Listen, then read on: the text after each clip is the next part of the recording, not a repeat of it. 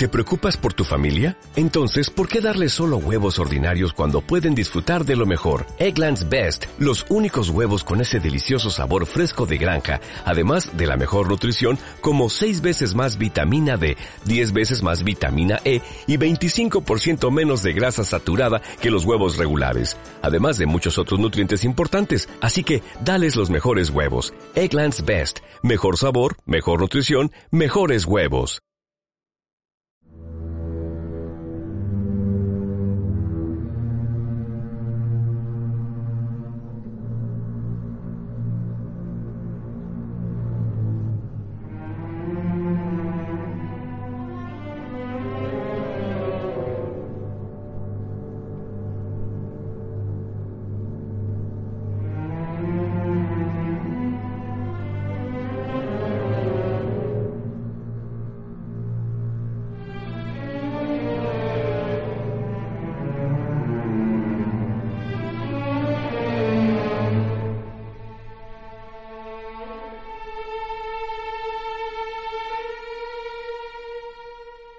Vamos a continuar con estos temas monográficos que venimos tratando.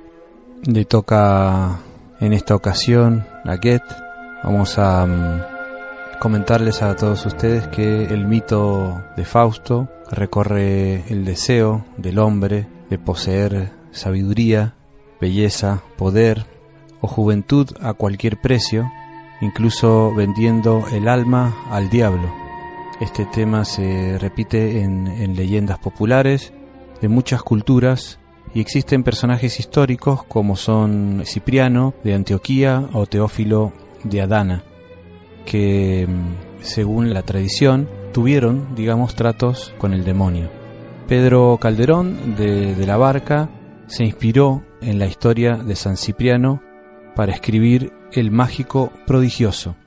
Vamos a mm, a continuación a, comentarles algunas reseñas sobre la vida del escritor Johann Wolfgang von Goethe, nacido en Frankfurt, Alemania, en el año 1749, muere en la localidad de Weimar en 1832.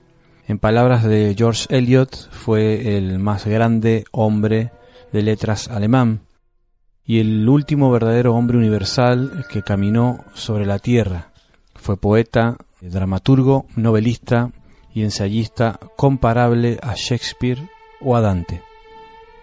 En su obra abarcó géneros como la novela, la poesía, el drama, tratados científicos y dejó una profunda huella en importantes escritores, compositores, pensadores y artistas que nacieron después de él. Su valor literario es incalculable y fue el escritor más representativo de la filosofía alemana en los siglos XVIII y XIX. Su apellido da nombre al Goethe Institute, eh, organismo encargado de difundir la cultura alemana en todo el mundo.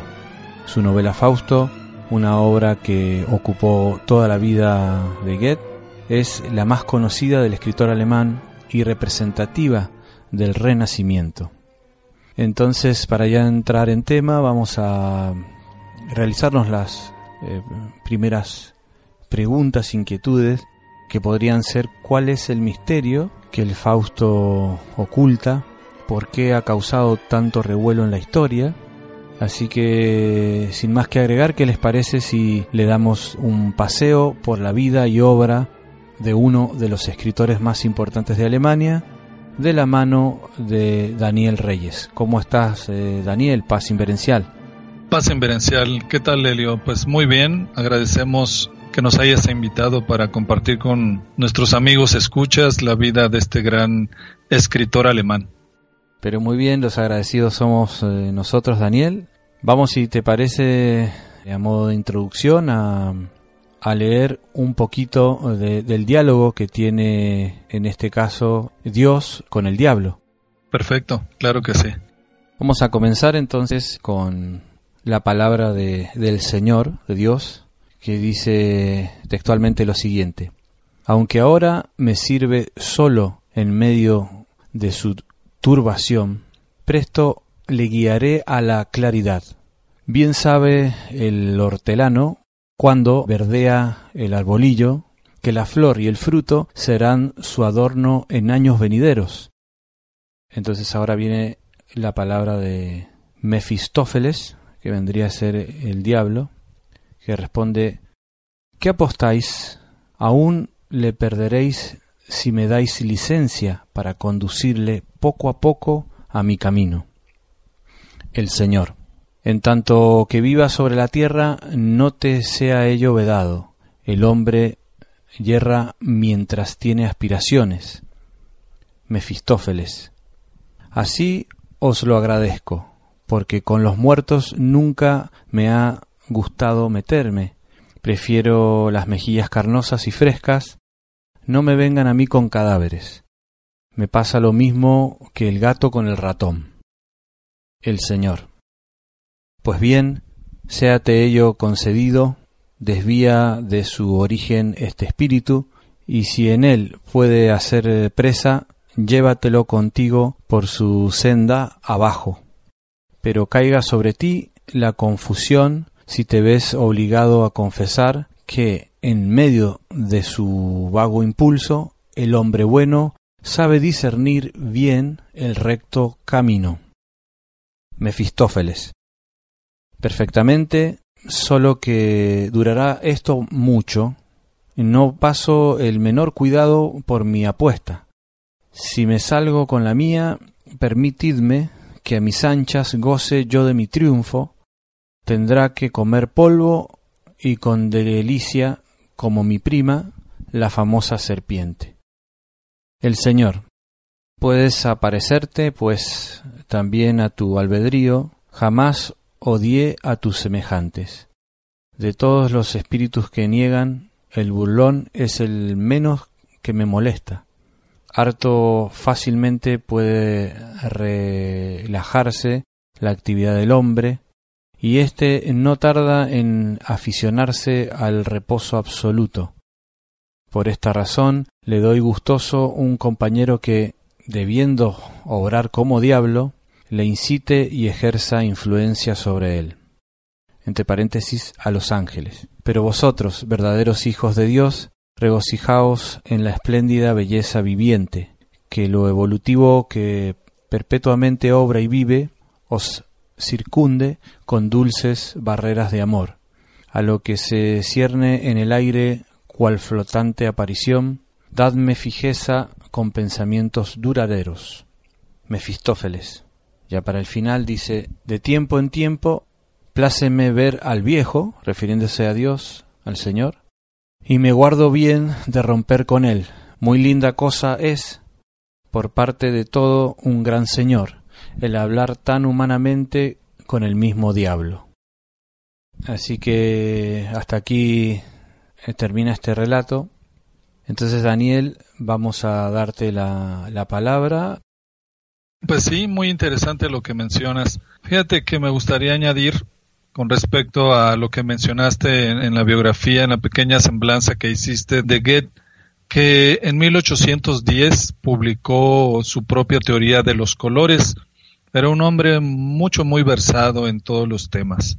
Y esta teoría de los colores, pues pudiéramos decir que es uno de los primeros estudios modernos en relación a la función del ojo, ¿verdad? Y, y cómo el ojo o la, y el cerebro interpretan todos los colores. En ese pequeño libro hace mención de alguna manera a los colores primarios, que vendría a ser el rojo, el amarillo y el azul, tomándolos en cuenta y descubriendo que cada uno de ellos tiene una relación con la mente y con la emoción. Esto pudiéramos traducirlo como pues una especie de cromoterapia, como si hubiera sido uno de los pioneros y descubridores de este pues de esta ciencia, ¿no? Recordemos que la cromoterapia es la influencia de los colores. Hoy en día lo que son eh, las eh, empresas de mercadotecnia utilizan la relación de colores con productos con la finalidad de que sean más antojables para los consumidores.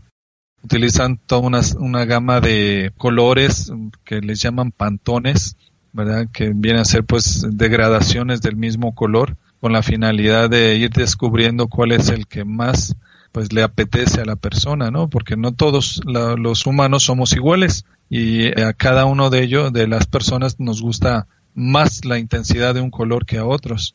Pero pues llegan de alguna manera a una conclusión y pues determinan que esos colores pueden estar o pueden ayudar de alguna manera a que se vendan mejores los productos. Entonces, de alguna manera, pues él él fue de los pioneros y también me gustaría añadir que existe, él, fíjate que por ahí en el monográfico de Mozart que hablamos hace tiempo, por ahí mencionamos, vagamente recuerdo de que realizó la segunda parte de la flauta mágica. Esta la he buscado para conocer de alguna manera cómo va y de qué se trata, pero hasta la fecha pues no he podido encontrarla. Pero sí, o sea, le gustó tanto la, la flauta mágica de Mozart que pues Goethe escribió una segunda parte, ¿no? Y pues de alguna manera tenía ciertos vínculos con la masonería, aunque sus biógrafos no lo mencionan muy claramente, pero sí pues se sentía atraído por esta ideología.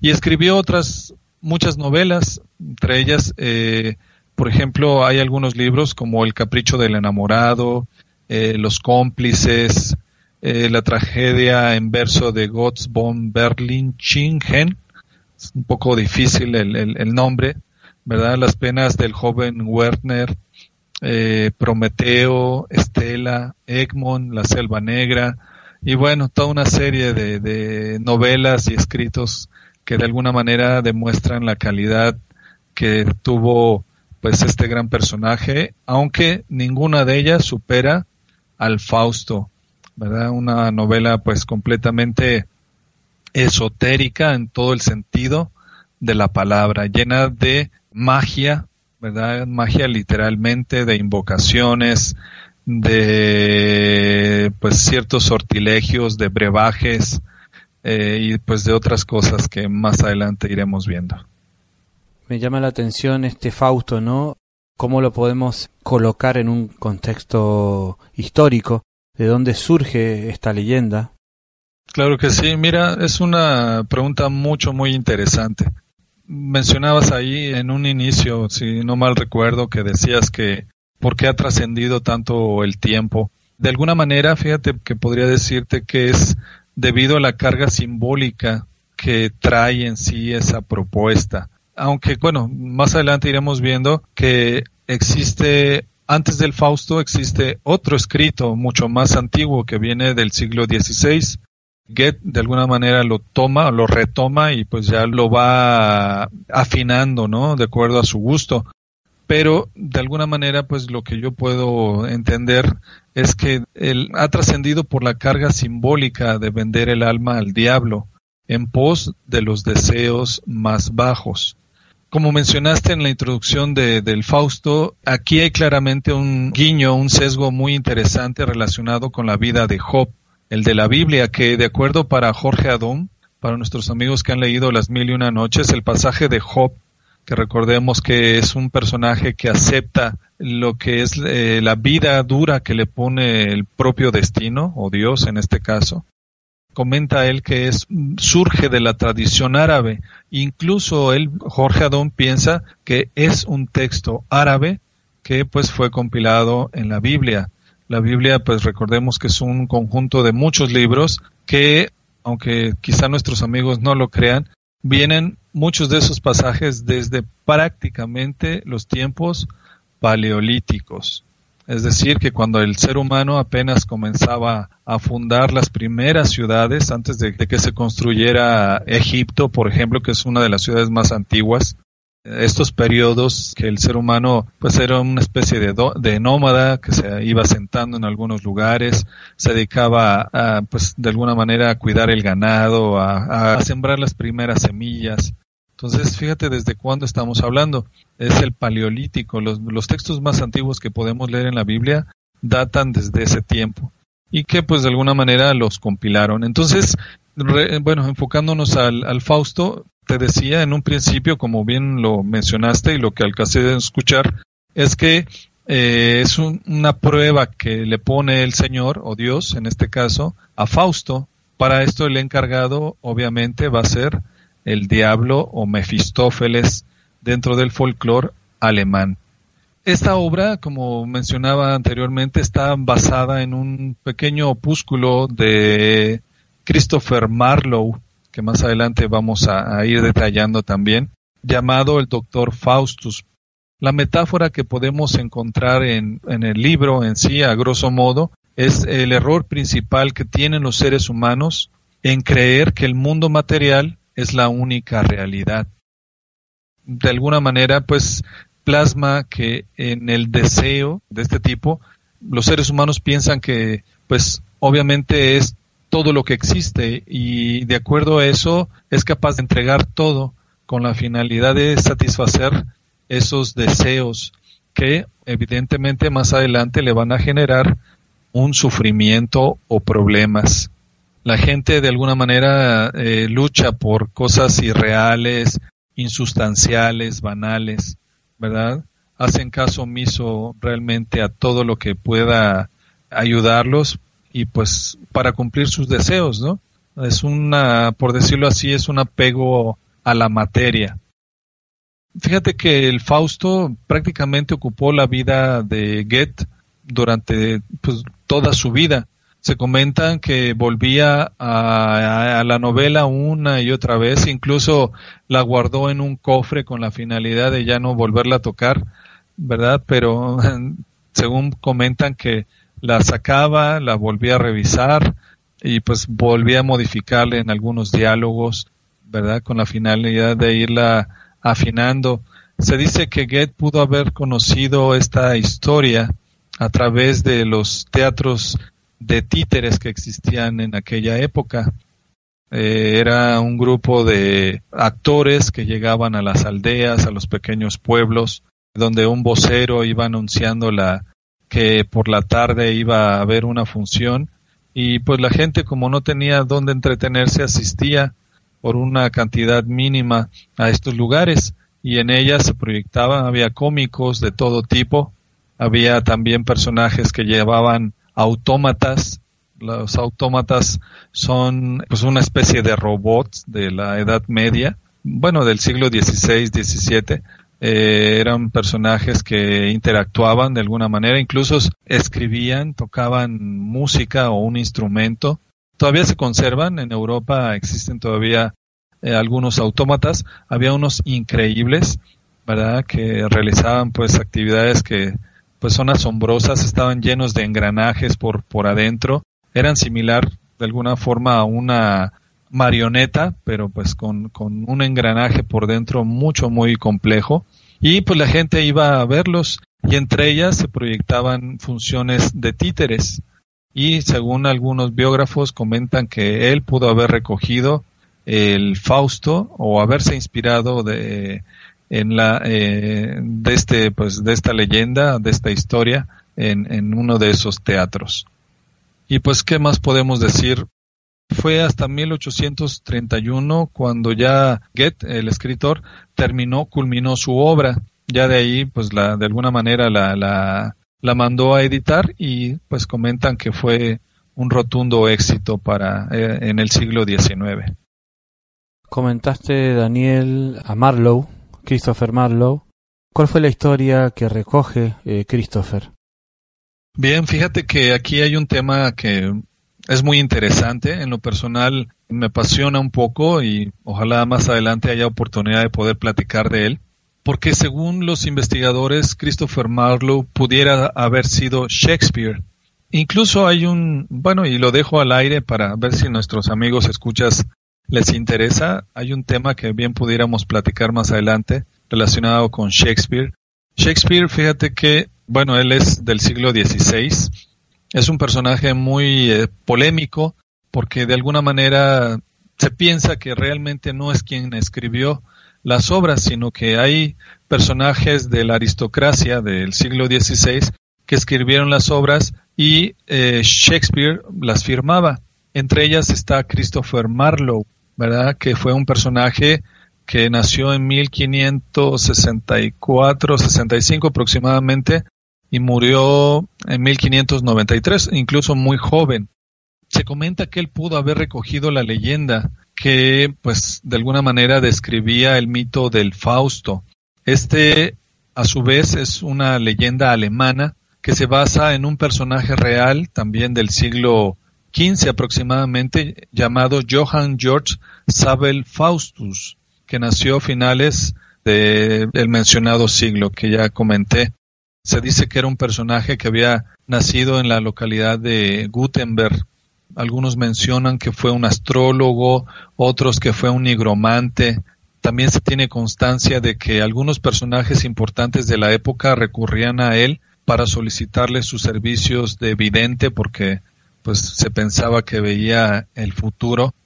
Comentan también que él andaba, esto es de la tradición popular, andaba eh, siempre acompañado de dos perros, que eran, uno de ellos representaba al diablo, porque según pues las creencias de la época, pensaban que todos los poderes o de alguna manera los eh, eh, todos los inventos y ahorita me gustaría detallar bien esto pertenecían al diablo incluso hoy en día en nuestra propia época con gentes ya quizá de una generación un poquito más atrás vemos ciertos artilugios o aparatos que se nos hace increíble o podemos pensar que son irreales, ¿no?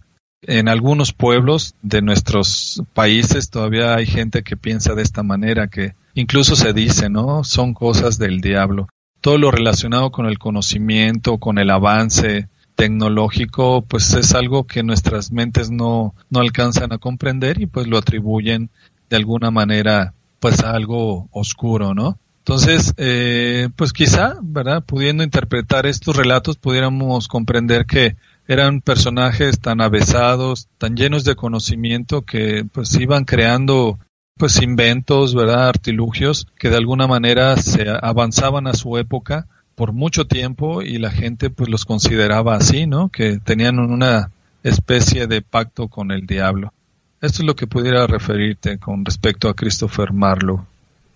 Siguiendo la línea del tema, ¿cuál es el sentido simbólico que tiene el diablo y Mefistófeles, pero desde el punto de vista gnóstico? Bien, pues desde el punto de vista me gustaría abordar el significado que en algunos pueblos, según el folclore, le daban a estos personajes. En ocasiones quizá nosotros pues los etiquetamos con ya algo oscuro, ¿verdad? Algo pues incluso un tabú, ¿no? Algo que no podemos ni siquiera imaginar, pero bueno, eso lo, lo consideramos en la actualidad, pero la gente concebía al diablo o a Mefistófeles en este caso de una manera muy muy singular y muy diferente a, a la que nosotros tenemos. Para eso obviamente tenemos que viajar al pasado para poder llegar a comprender un poquito.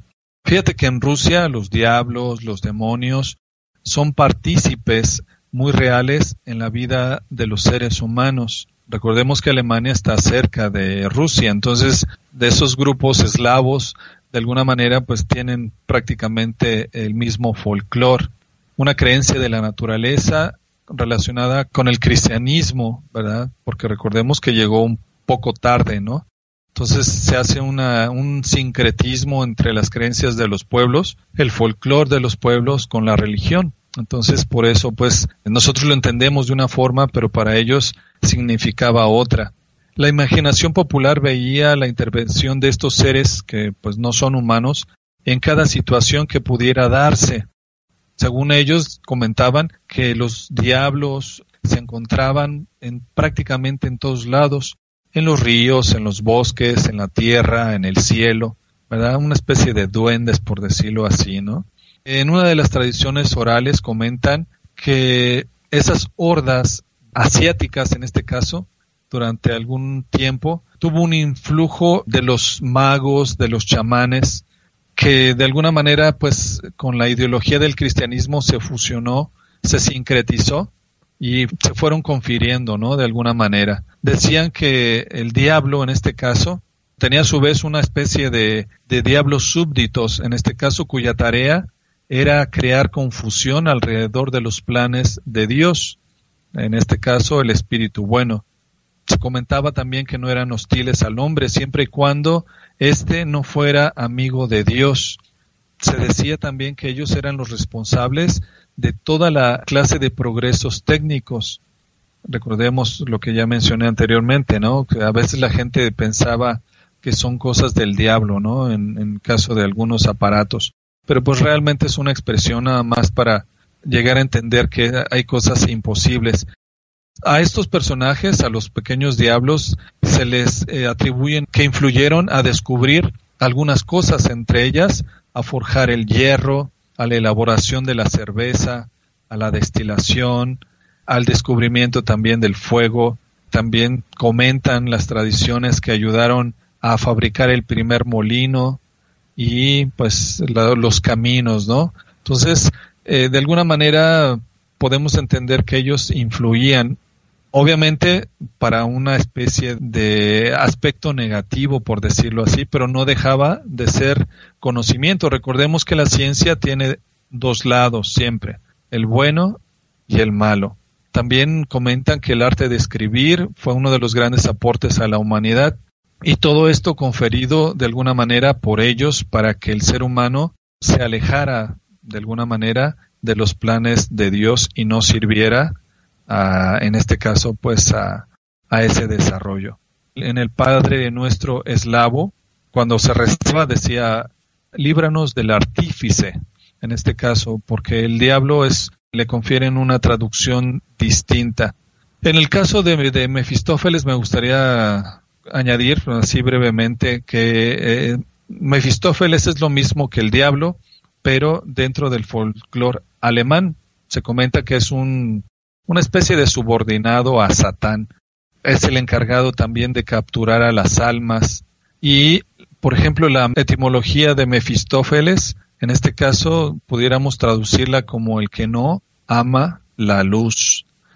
Por ahí el nombre de Satán viene de Shaitan, que es un término árabe que se traduce como el que engaña, ¿no? Entonces, de alguna manera, viéndolo ya desde el punto de vista gnóstico, pues es algo que de alguna manera influye en nuestra mente, ¿no? En nuestros pensamientos.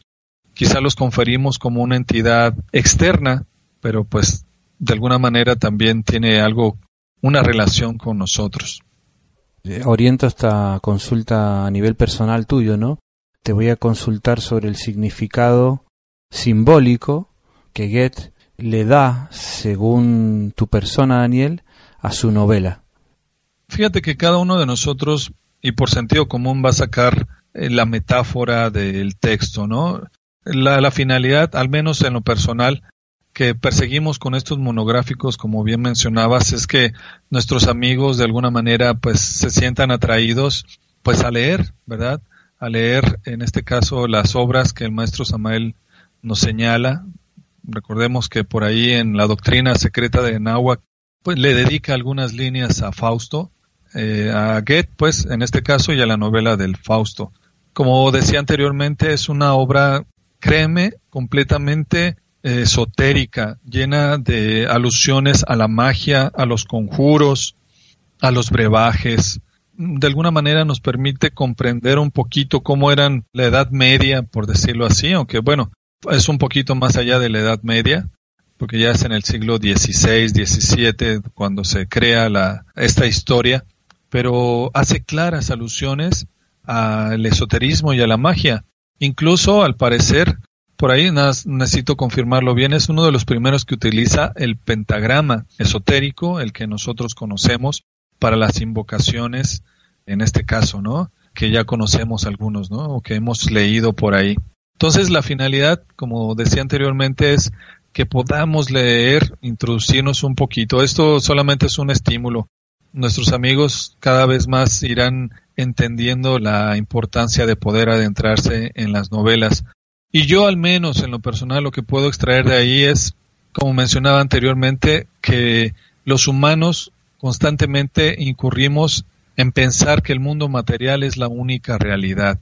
En el caso del Fausto, bueno, él eh, vive prácticamente dedicado al conocimiento, a la búsqueda del conocimiento. Es no sé, tendrá unos 70, 80 años, que para la época ya era una persona bastante grande. Recordemos que era muy difícil por la falta de medicinas y de aparatos para poder eh, ayudar a, no sé, en alguna operación. Era muy difícil en aquella época sobrevivir tanto tiempo. El periodo de vida, pues, a los 50 años era el estimado. Entonces él ya tendría aproximadamente unos 70, 80 años. Es prácticamente un anciano. Un anciano que, dedicó toda su vida al conocimiento, a la búsqueda del conocimiento y la perfección. Recordemos que es grato a Dios ¿verdad? Y por eso Dios permite que Mefistófeles baje a la tierra a tentarlo, ¿no? El hombre se siente, por lo que pude entender, es un hombre que ya está cansado de la vida, ¿verdad? Incluso intenta suicidarse antes de que lo encuentre Mefistófeles en forma de perro. Eh, él eh, intenta suicidarse, pero no lo logra. Y es un hombre, pues ya que prácticamente está aburrido de su propia vida. Entonces, le aparece en este caso el Mefistófeles eh, a, Fausto y pues lo tienta, ¿verdad? Y empieza a realizar algunas cosas que supuestamente no debe de hacer. Entre ellas es una de las caídas más pajas, ¿verdad? O más instintivas en las que puede incurrir un ser humano en este caso, ¿no? ¿Por qué? Porque la lascivia, el morbo se apoderan de él, el diablo eh, o Mefistófeles pues lo lleva a lo que es una cantina, una taberna, donde pues vive en esos ambientes, ¿verdad? Se siente atraído por una joven, una jovencita de a lo mucho quizá 20 años.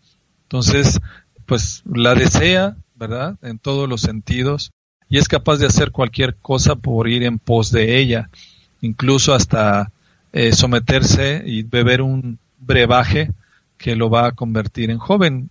Puede ser que sea cierto, recordemos que en las novelas todo es posible, ¿no? Y en este caso sí se convierte en joven, eh, la corteja, la corrompe, ¿verdad? Eh, Fausto en este caso la ve pasea, caminando por ahí a, a, la jovencita, pero como es tan joven él, obviamente pues no, no puede ir a perseguirla pero sí este le pide uno de a Mefistófeles que le ayude a conquistarla, pero dice que él al ser inocente la muchacha no puede hacer nada, pero si lo convierte en joven, obviamente sí puede y ya es cosa de Fausto poder cortejarla y conquistarla. Entonces van a una cueva con una bruja que prepara un brebaje para que él se rejuvenezca y pueda cortejarla. Él antes de hacer eso le pide incluso una prenda íntima de la joven y dice voy a llevarte a la habitación de ella. Incluso se mete a la habitación, la espía, cuando ella no está en el hogar, la espía, ¿verdad? Ve pues eh, cómo, dónde duerme y todo eso, ¿no? O sea, recordemos que estos ya son temas ya un poco, ya relacionados pues con aspectos muy instintivos, ¿no? Lujuriosos prácticamente. Incluso el Mefistófeles coloca, con la finalidad de corromperla, le coloca un cofre lleno de joyas que la joven pues obviamente las acepta, significando pues que ella acepta esa, el corromperse, ¿no? Posteriormente Fausto la busca, la besa, incluso la embaraza, queda embarazada la joven. Como la joven no está casada, su hermano de, Margarita en este caso defiende el honor de ella, pero resulta que Fausto lo mata, lo asesina, en este caso en un duelo, pero no deja de ser un asesinato.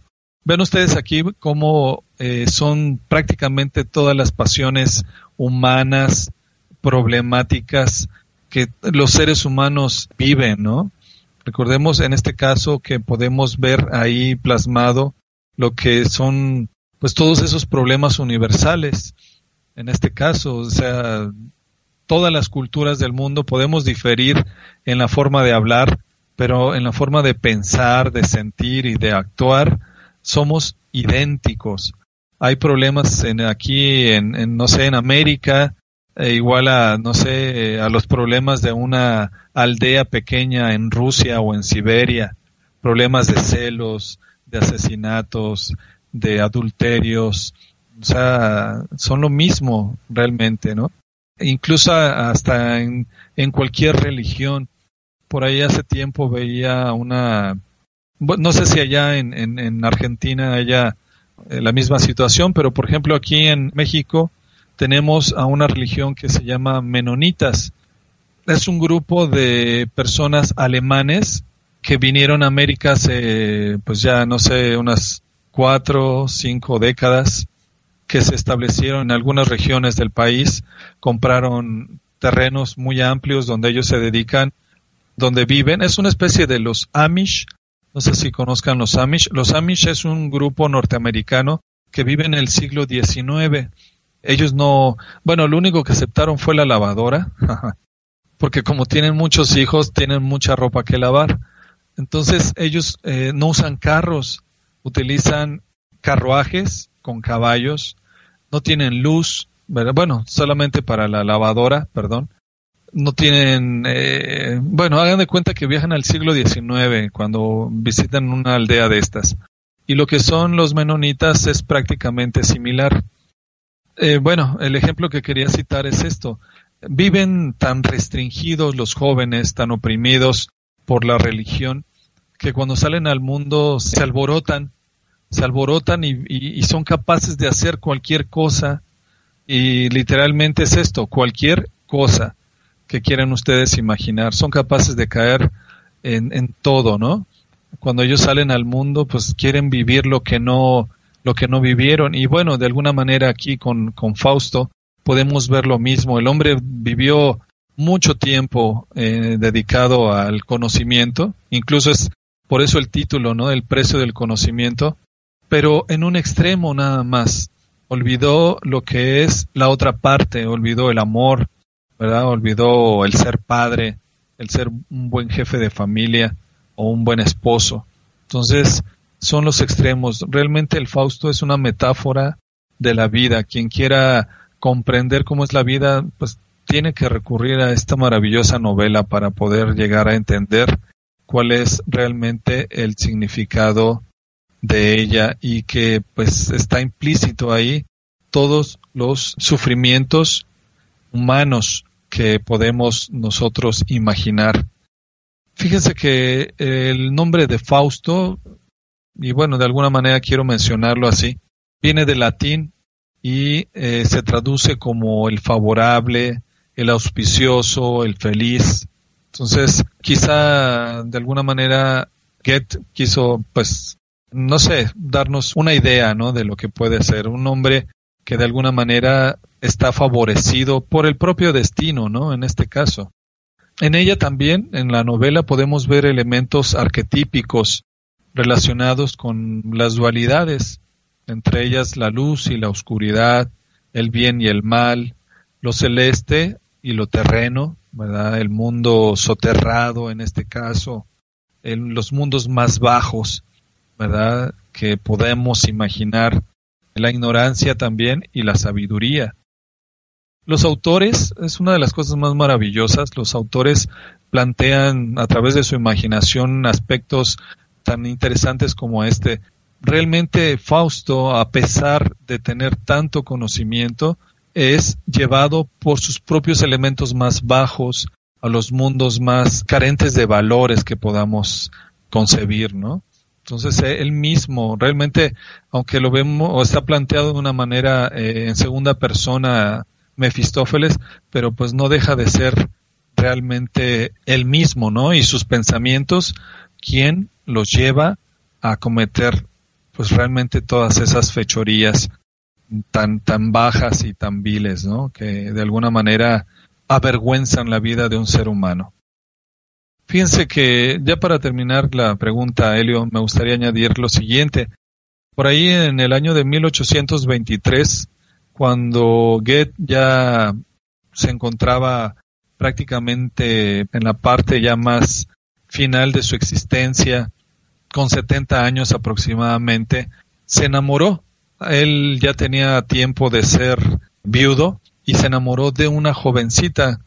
Es curioso, pero cómo es que le tocó vivir este drama, ¿no? O sea, escribió el Fausto, lo terminó, pero posteriormente el destino le, le pone una prueba similar.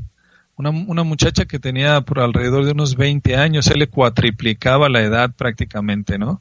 Entonces él la cortejó, la, la chica pues como que ve, le, le hacía caso porque era un personaje muy importante eh, para la época, un escritor ya bastante reconocido en Alemania y pues como que quizá pues le, le, le, le, daba esperanzas, pero resulta que al final la joven lo rechaza y este pasaje pues lo inspira para escribir algunas alguna poesía muy interesante, ¿no? Pero es curioso, ¿no? Como el propio destino lo pone en esas este en esos dramas y bueno, esto no es ajeno, recordemos por ahí en la vida pública, en la vida artística, entre comillas, como jovencitas de temprana edad son capaces de casarse con personas ya mayores, ¿verdad? Que le cuatriplican o le triplican la edad a costa de vender su alma. Esto es una metáfora realmente, ¿no? A costa de, de venderle el alma al diablo, a costa de cualquier precio realmente. ¿sí? O sea, ok, les puede de alguna manera resolver la vida económica, pero pues evidentemente no serán felices. Lo que es el vender el alma al diablo no deja de ser más que una metáfora de qué precio estamos dispuestos a pagar por, de alguna manera, obtener lo que deseamos. Así es. Antes de terminar, Daniel, ¿Nos podrías comentar cuál es el legado de Fausto a la cultura, ¿no? De Alemania y del mundo. Bien, Elio, pues qué pregunta tan interesante y aquí es una tarea para todos nuestros amigos, aquellos que quieran adentrarse un poquito más. Hablar de la obra es eh, un poquito largo realmente, traté de resumirla lo más que pude. Realmente eh, Fausto, pues como decía, él es capaz de hacer cualquier cosa, ¿no? de cumplir sus deseos más bajos. Bueno, me gustaría, antes de responder tu pregunta, como decía, eh, se involucra con Margarita, la deja eh, embarazada, ¿verdad? Asesina a su cuñado, por decirlo así. Y no satisfecho, es capaz, a través de ciertos sortilegios, de ir a aquelarres. Recordemos que los aquelarres eran pues una especie de rituales mágicos de invocación al diablo en los bosques de Europa, donde la gente, los hombres y mujeres se alejaban, aquellos que no coincidían con la religión católica, se alejaban a lo profundo del bosque, se desnudaban y danzaban, llevaban a un macho cabrío, una, bueno, una cabra macho, ¿verdad? Que representaba al diablo, y pues incluso cometían los actos más bajos sexuales que podemos imaginar, ¿verdad? Entonces, eh, Fausto es capaz de ir a estos aquelarres y de pedirle a Mefistófeles que le invoque a Helena de Troya, porque él la desea. Recordemos que Helena de Troya ha pasado la historia por ser una persona eh, bastante bella, así es como lo, lo, lo narra los pasajes, ¿verdad? Entonces él se siente atraído por ella y es capaz de invocarla. Comenta el Fausto que, o la novela que lo rechaza en un inicio porque sí logra invocarla, pero al final lo acepta a Fausto y pues nuevamente conciben un hijo, ¿no? Entonces, ya con estos eh, detalles, pues obviamente podemos entender que es una promiscuidad sexual la que tiene Fausto, ¿verdad? Ya pues estuvo con Margarita, estuvo con Elena. Entonces es una promiscuidad, ¿no? O sea, le da rienda suelta a sus pasiones más bajas. Al final, ya pues para culminar la obra, se desploma Fausto, muere, pero es perdonado, ¿verdad? Margarita aboga por él para que su alma sea salvada y quien ahora sí que sale bailando en este caso es Mefistófeles. Fue el que salió engañado de todo esto, ¿no? Entonces, eh, este drama tan, tan maravilloso, tan, tan lleno de simbolismos, pues tan especial, ¿verdad? Ha inspirado definitivamente en muchas, eh, muchas cosas, ¿no? Entre ellas, casi aproximadamente 30 películas que se basan a lo que es la vida de este personaje, la venta del alma, ¿verdad? Para conseguir lo que se desea entre ellas pudiéramos mencionarles a nuestros amigos una que se llama Faust que pueden encontrarla en YouTube. Ahí le ponen Faust. Es una película muda de 1926 que pues está basada a la novela y que de alguna manera puede podría ilustrarles lo que es este la vida, ¿no? Por si no quieren leer la película. Por ahí también eh, enviamos el libro para que nuestros amigos puedan descargarlo. Ya Helio les dirá dónde descargarlo para que puedan leerlo. Hay audiolibros también, un audiolibro muy bueno que pues lo pueden poner ahí en su reproductor y pues lo escuchan. Realmente está muy bien narrado, es español, ¿verdad? Y también para que aquellos que les gusta un poquito algo más moderno, está otra novela también en rusa que se llama Faust, es de 1900, perdón, del 2011. Por ahí la estuve viendo, está interesante, es un poco lenta la trama, pero, pero está interesante. Hay muchas películas, entre ellas modernas, por ejemplo la de Ghost Rider de, de Marvel, de un personaje que se convierte en calavera, que es capaz de hacer que se arrepientan los malandrines. Y es un personaje pues de, de Marvel, de, de las películas de Marvel, que está inspirada en el Fausto. Hay otras películas también, por ejemplo hay una mexicana de 1960 y tantos con actores mexicanos que pues de alguna manera también podrían verla. Ustedes lo pueden poner ahí en algún buscador y, les van a arrojar muchos resultados. Entonces, respondiendo a tu pregunta, Estelio, pues realmente está, ha inspirado muchísimas cosas, poesías, pinturas, cómics, películas, ¿verdad? Prácticamente nuestra vida está eh, influenciada por, por el Fausto. Es una de, las obras más influyentes, al igual que la Divina Comedia, ¿no? Aunque no tiene nada que ver, pero bueno, este, también hay, hay muchas, muchas cosas inspiradas, pues, por estas obras tan extraordinarias. Curiosamente, al final hay un pasaje de cuando salva Margarita a Fausto, y aquí en este caso, al igual que a Dante, Margarita, que es ese elemento femenino, ¿verdad? De redención, de, de sabiduría, de conocimiento, de compasión, eh, pues lo redime, ¿no? En este caso, al personaje del Fausto. Pues de alguna manera nos dan algo, pues, para que cada uno de nosotros logre interpretarlo. Pues con esto, Helio, pudiera decirte. Bueno, Daniel, vamos a adjuntar el libro para cuando el material esté apto para descarga, terminado ya editado. De todas maneras, si lo quieren solicitar, se lo podemos enviar por correo electrónico. Estimado Daniel, no sé si gustas eh, dar una mm, reseña final, algún comentario que haya quedado pendiente para ya pasar a cerrar el tema. Claro que sí, Elio. Pues solo resta invitar a nuestros amigos a que se adentren en la literatura de, Goethe, sobre todo el Fausto, para aquellos que pues les gusta la magia y el conocimiento. Entre un recuerdo pues la, la pregunta, ya para culminar, que mencionabas sobre el Fausto y la cultura, y para aquellos que les gusta la música clásica me gustaría mencionar algunas piezas de diversos autores que escribieron o se inspiraron en, la novela del Fausto. Recordemos que, por ejemplo, Wagner escribió alcanzó a escribir solamente la obertura de Fausto. También este Beethoven tiene una pieza, el Opus 75, ¿verdad? Eh, dedicado a Goethe, a, perdón, al Fausto de Goethe. Schubert también escribió una pieza relacionada con Fausto. Héctor Berlioz también eh, escribió una pieza sobre, sobre él. Franz Liszt tiene una sinfonía completa eh, dedicada al Fausto.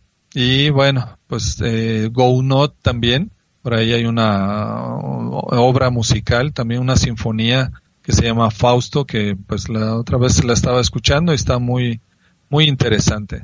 Entonces, son estas piezas musicales que de alguna manera hacen alusión a la novela para que podamos tener una idea de qué tan influyente fue esa obra tan maravillosa. Daniel, entonces vamos a dejar la actividad por acá. Eh, sería bueno en una próxima oportunidad tocar el tema de Shakespeare. No sé qué opinas al respecto. Claro que sí, sería muy interesante conocer la vida de este dramaturgo inglés y pues toda esa trama que existe en relación con él, ¿verdad? Incluso una orden esotérica que pues de alguna manera está vinculada con sus obras de teatro, ¿verdad? En las que pues da muchos guiños de aspectos esotéricos, también de fantasmas, de diálogos relacionados con la propia vida y que pues será interesante tocar el tema más adelante. Gracias por la invitación y pues un saludo a todos. Gracias a ti Daniel, entonces esto fue Fausto y el precio por el conocimiento de la mano de Daniel Reyes, misionero de Ajiacac en Guadalajara, México. Vamos a finalizar con una poesía de Goethe y nos despedimos. Será hasta la próxima oportunidad en la cual podamos volver a encontrarnos, a reunirnos. Gracias a todos por participar un sábado más en Radio Coradi con nosotros.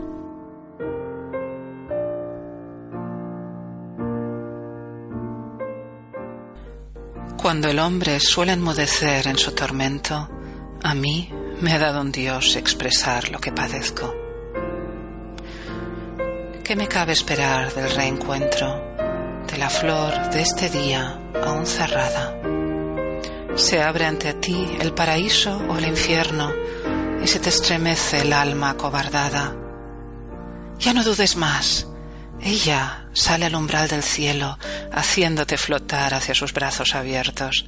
Fue así como te recibió el paraíso, como si la dicha eterna merecieras esperanzas, deseos y anhelos extinguidos, tenías allí el fin de tu ambición secreta y esta belleza única contemplando se secó la fuente ansiosa de tu llanto.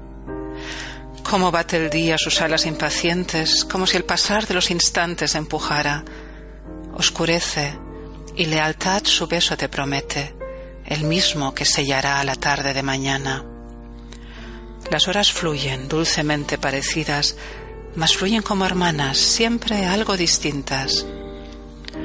Otro beso, el último, terrible y dulce, exciende un tejido espléndido de afectos. El pie corre, se detiene, el umbral elude, cual si flamígera espada impidiera el regreso. La mirada afligida escruta la oscura senda y se vuelve un instante. Cerrada está la puerta. Y ahora se te encoge ensimismado el corazón como si nunca te hubiera brincado en el pecho, cual si las radiantes horas que a su lado gozó no rivalizaran con las estrellas del cielo. Ahora el hastío, reproche, pesar y desaliento en atmósfera opresiva lo lastran con su peso. Pero ¿no te queda aún el mundo? Los collados ¿No siguen coronados por sombras sagradas? ¿Es que la cosecha no madura? ¿Un verde prado no bordea el río entre pastizales y matas?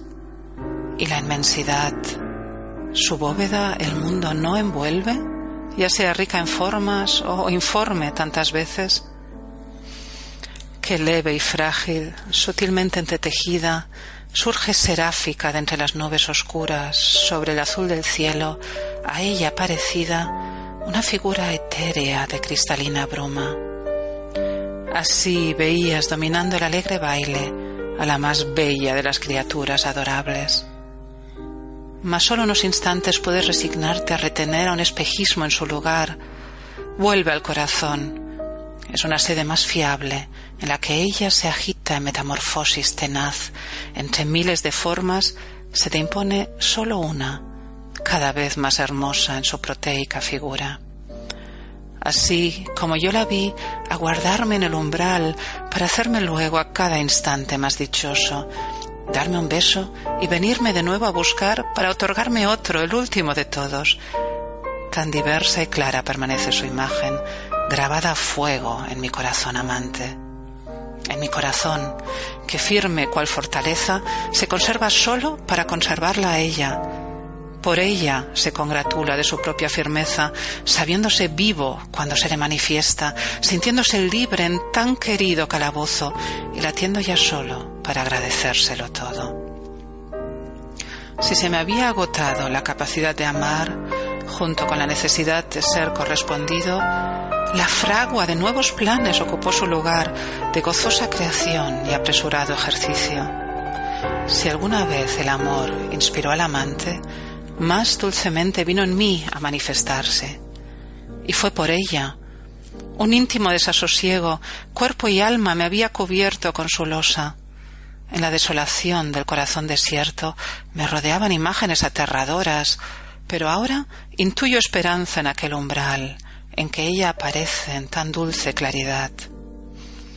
A esa paz de Dios que más que cualquier razón, según leemos, os hace dichosos ahí abajo, bien comparo yo la paz gozosa del amor cuando se da en presencia del ser más amado, pues el corazón se calma y ya nada perturba el sentido más profundo, que mi alma sea suya. En lo más puro del pecho palpita el afán de un ser más puro, desconocido y extraño, entregarse agradecido, con total libertad, penetrando el enigma del eterno innombrado. Lo llamamos devoción.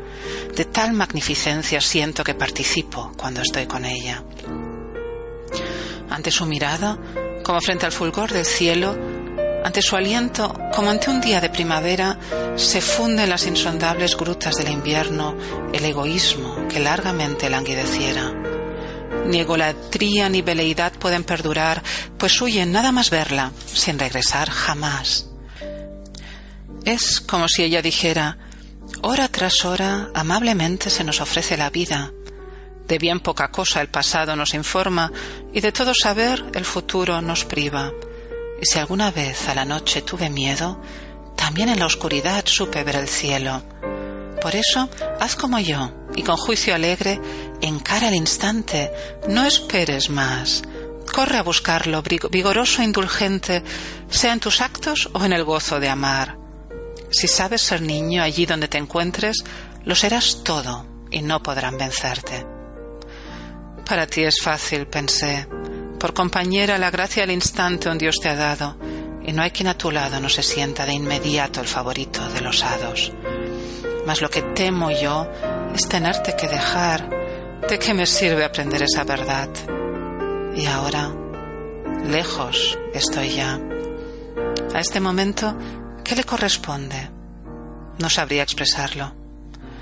Motivos me ofrece para gozar de lo bello, mas de este lastre quiero verme librado me mueve solo una indomable añoranza y salida no veo más que las lágrimas.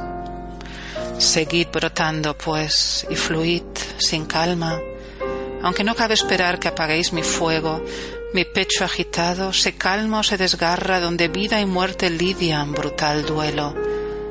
Bien que hierbas contra el dolor del cuerpo, pero inane e indeciso está mi pensamiento, pues desconoce la manera de añorarla, reproduce su imagen por millares, en figura que vacila o le arrebatan, confusa a veces y otras tan radiante. ¿Cómo iba a ser el más mínimo consuelo este ir y venir, este eterno regreso? Dejadme aquí, compañeros de camino, a solas entre rocas, pantanos y desiertos. Adelante, el mundo os abre su sentido, ancha la tierra y excelso el firmamento, ved, investigad y acumulad detalles, seguid persiguiendo los misterios naturales. Yo, yo que un día favorito de los dioses fuera, me he perdido a mí mismo y al universo, pues me enviaron a Pandora como prueba, rica en dones y aún más rica en riesgos. Hacia sus labios dadivosos me impelieron y al separarme de ellos me destruyeron.